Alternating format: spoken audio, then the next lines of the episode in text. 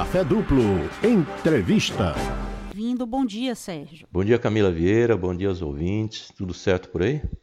Tudo certo, sim. Vai ficar melhor agora porque você vai nos ajudar a responder as demandas dos nossos ouvintes. Então vamos lá. Nunca tive problemas de insônia, mas agora não consigo mais dormir sem uso de calmantes. Não sei exatamente identificar o motivo disso. Olha, realmente ficar sem dormir é algo muito ruim. Então ela está dizendo que não, nunca teve problema de insônia, quer dizer, vinha uma fase bem na vida, de repente algo acontece e ela passa a ter problemas para dormir.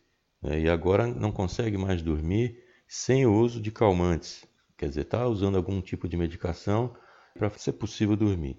Isso é um perigo, não é? Porque essa medicação, primeira coisa, precisa ver se essa medicação aí foi prescrita por um médico precisa saber se precisa de remédio, se é o remédio certo, qual a dosagem, qual o tipo de medicação. Então não é qualquer coisa que vai tomando porque alguém tomou e ficou bem. Inclusive porque pode causar dependência esse tipo de calmante se for tarja preta, então é um caminho assim bastante aberto para causar dependência. Mas é preciso uh, observar se existe algum problema orgânico. Então é preciso fazer testes, exames laboratoriais para poder avaliar se tem algum, algum problema orgânico. Afastado qualquer causa orgânica, é preciso olhar então onde é que está essa causa psicológica. Nos tempos de hoje, de alguns anos para cá, a ansiedade tem tomado muito conta aqui do, de nós brasileiros e isso tem causado insônia em muita gente. Então precisa saber o que é que está acontecendo aí também, qual é a causa. Porque aqui no, no sentido de tomar uma medicação para dormir está tratando o sintoma, está tratando a consequência. É preciso descobrir qual é a causa.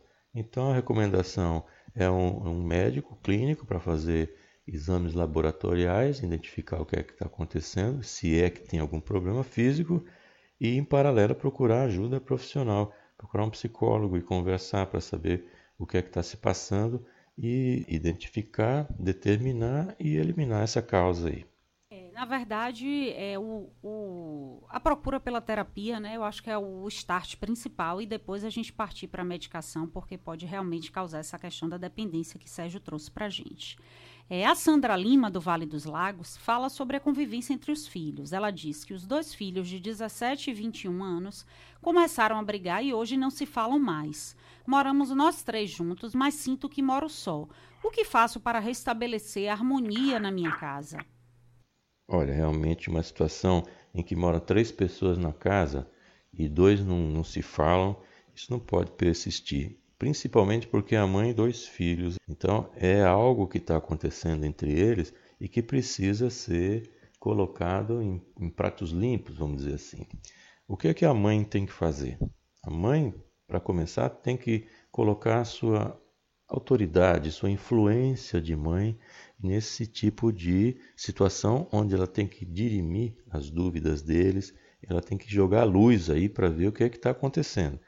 É bom pegar e conversar com cada um em separado, chama um, um filho, conversa, pergunta o que é que está acontecendo. Se tiver evasiva, do tipo, ah, não, deixa para lá, eu sei da minha vida, tá? Não, não quero falar. Não, não tem essa coisa de não quero falar e deixa para lá. Você diz assim: Eu sou sua mãe, eu quero saber. Eu quero saber o que é está acontecendo. Por que vinha bem até uma certa fase? Vocês estão brigando por causa de quê? O que é que você não concorda com ele?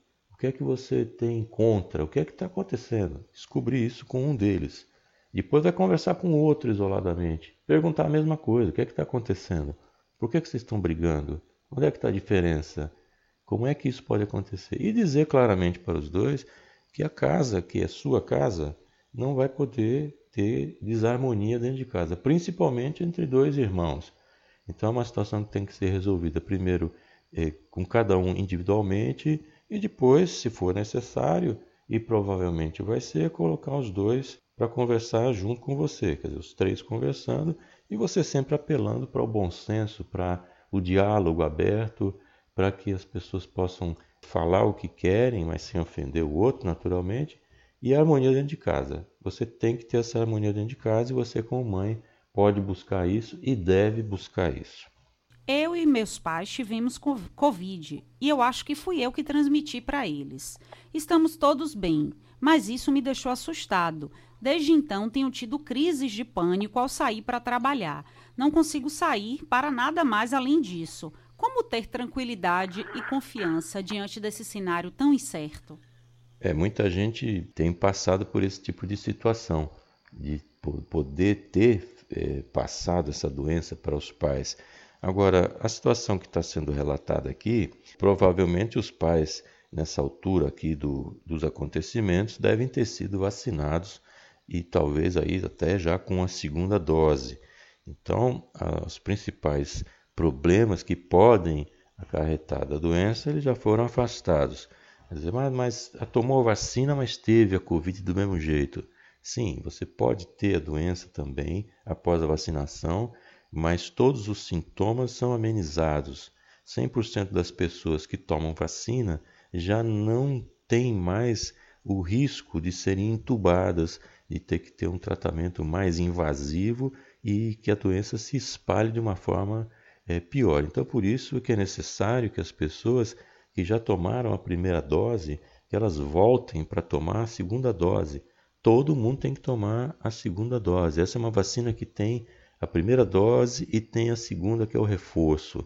Então é preciso voltar para tomar. Se eles, no caso, os pais aí do ouvinte, já tomaram pelo menos a primeira dose, e o próprio ouvinte tomou ou não, não sei a idade dele, mas se os pais já tomaram essa, essa vacina, e provavelmente sim, nós aqui temos que observar que, tomando as devidas precauções, uso de máscara, não aglomerar, lavar as mãos, isso já é um mantra e parece que as pessoas ainda não entenderam que é muito simples, mas é necessário. Não é porque é simples que a gente não deve dar atenção. Então é preciso lavar a mão, é preciso higienizar as coisas, é preciso usar máscara, trocar essa máscara também, lavar se for a máscara de tecido e trocar a máscara, porque a máscara também não é milagrosa, ela não vai durar para sempre. Tem uma hora que você precisa trocar essa máscara, dependendo do tipo de máscara. Você usa uma vez só, tem máscara que você pode usar mais vezes.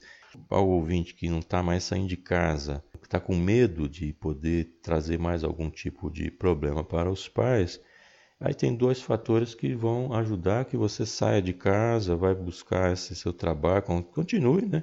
Não pode ter crise de pânico para sair, para trabalhar em função desse medo. Até porque eles já tiveram a doença, eles já provavelmente já têm uma imunização grande pelo próprio fato de ter a doença, e depois vacinados provavelmente, você saindo com máscara, lavando as mãos, quando chegar em casa, você tira o sapato, você tira essa roupa que vem da rua, coloca em separado para que você possa estar em casa e viver tranquilamente, segue em frente, porque felizmente as coisas estão melhorando.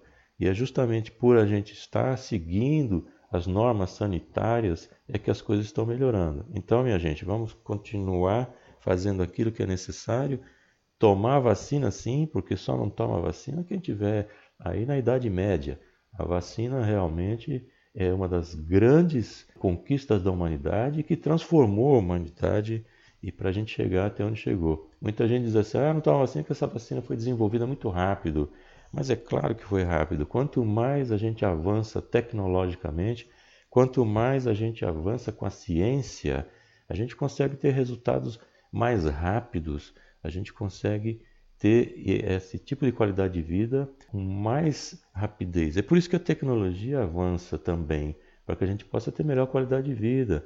As pessoas não, às vezes não notam essa questão da ciência no dia a dia, mas hoje uma pessoa vai fazer uma tomografia, uma ressonância magnética, que, que são exames que estão disponíveis. Isso é ciência. Foi graças à ciência, ao estudo, é que a gente chega nesse tipo de equipamento. Isso é um exemplo entre outros tantos. Então vamos tomar a vacina, a primeira dose quando chegar a hora e, e a segunda dose, repetir sim. Não tem essa coisa não. Só a não ser que seja aquela vacina da Janssen que é dose única. Fora isso, seguir as recomendações que são dadas aí pelos governos. Tem uma sobrinha de 11 anos que pediu para ir ao psicólogo, mas a mãe, dela, a mãe dela está relutante e diz que a menina não precisa. ela está sendo acompanhada. Mas como explicar para a mãe a importância desse processo? Bom é que a menina está sendo acompanhada. E é bem interessante quando uma criança pré-adolescente com 11 anos pede para ir para um psicólogo, é porque alguma coisa não está bem. Ela está de fato precisando desse auxílio profissional. E o que, que acontece? Pelo que está dizendo aí, a mãe é relutante, diz que a menina não precisa, então a gente vê que o problema está nessa relação, né? Pode estar nesse convívio dentro de casa. Então, se a mãe é relutante e a menina está sofrendo e está indo para o, o, o, psicólogo, pode ser por essa causa e pode ser por outra, mas o diálogo aí não está funcionando. A tia levou para o psicólogo, o psicólogo está acompanhando, mas a mãe não sabe. Esse assunto vai sendo introduzido aos poucos para a mãe. O importante aí não é a, a mãe nesse caso. O importante aí é a menina ficar bem. E depois vai sendo conversado com a mãe nesse processo. Porque pode ser que você fale isso para a mãe agora e ela cria um problema tamanho dentro de casa que piora a situação da menina. Então, a menina continua o acompanhamento dela sendo feito, que é o mais importante de tudo. A menina vai melhorando e aos poucos vai se mostrando para essa mãe aí que isso não é coisa de louco, que a mãe não fracassou na criação para o filho ter que ir no psicólogo. Isso pode acontecer e acontece com qualquer pessoa. Inteligente é aquele que vai buscar solução para os seus problemas. Tem um anônimo que diz o seguinte: Sofri duas traições em dois relacionamentos seguidos. Não consigo mais confiar em ninguém. Queria lidar melhor com isso. É, dois relacionamentos, duas traições seguidas desanima bastante, porque a pessoa começa a achar que isso é uma sina, que é algo que está predestinada a ter. E não é bem assim. O que é preciso aqui, nesse tipo de situação, aqui você precisa procurar um psicólogo, porque a gente fala o seguinte: o que é que está acontecendo com essas relações e que tipo de pessoa você está procurando, você está se relacionando. Porque dois relacionamentos seguidos com traições, é preciso saber esse tipo de pessoa que você está se relacionando, por que, que você busca esse perfil de pessoa? O que é que está acontecendo aí? Não é tão simples analisar isso através do rádio através de, de uma ligação, mas é preciso saber o que está acontecendo. O problema pode estar nas pessoas lhe traindo, ok, traição é uma coisa, mas o problema pode estar também em você na hora de escolher esse perfil de pessoa para você se relacionar. Então não desanime, porque aconteceu com uma, com duas em seguida, pode ser uma infeliz coincidência, mas isso não significa que as outras pessoas também são iguais. As pessoas são diferentes, e é que está a beleza da vida e a gente poder seguir em frente com as diferenças. Não sei lidar com perdas e penso muito sobre isso, pois minha família está envelhecendo. Tenho medo de não aceitar quando partirem. Esse é um fato da vida do qual a gente não é preparado, não é fácil também, mesmo para que a pessoa tenha se preparado. No entanto, a única certeza que nós temos é que um dia nós vamos morrer. Apesar de parecer assim um comentário bastante frio, mas é uma certeza que a gente tem que lidar. E para que serve isso?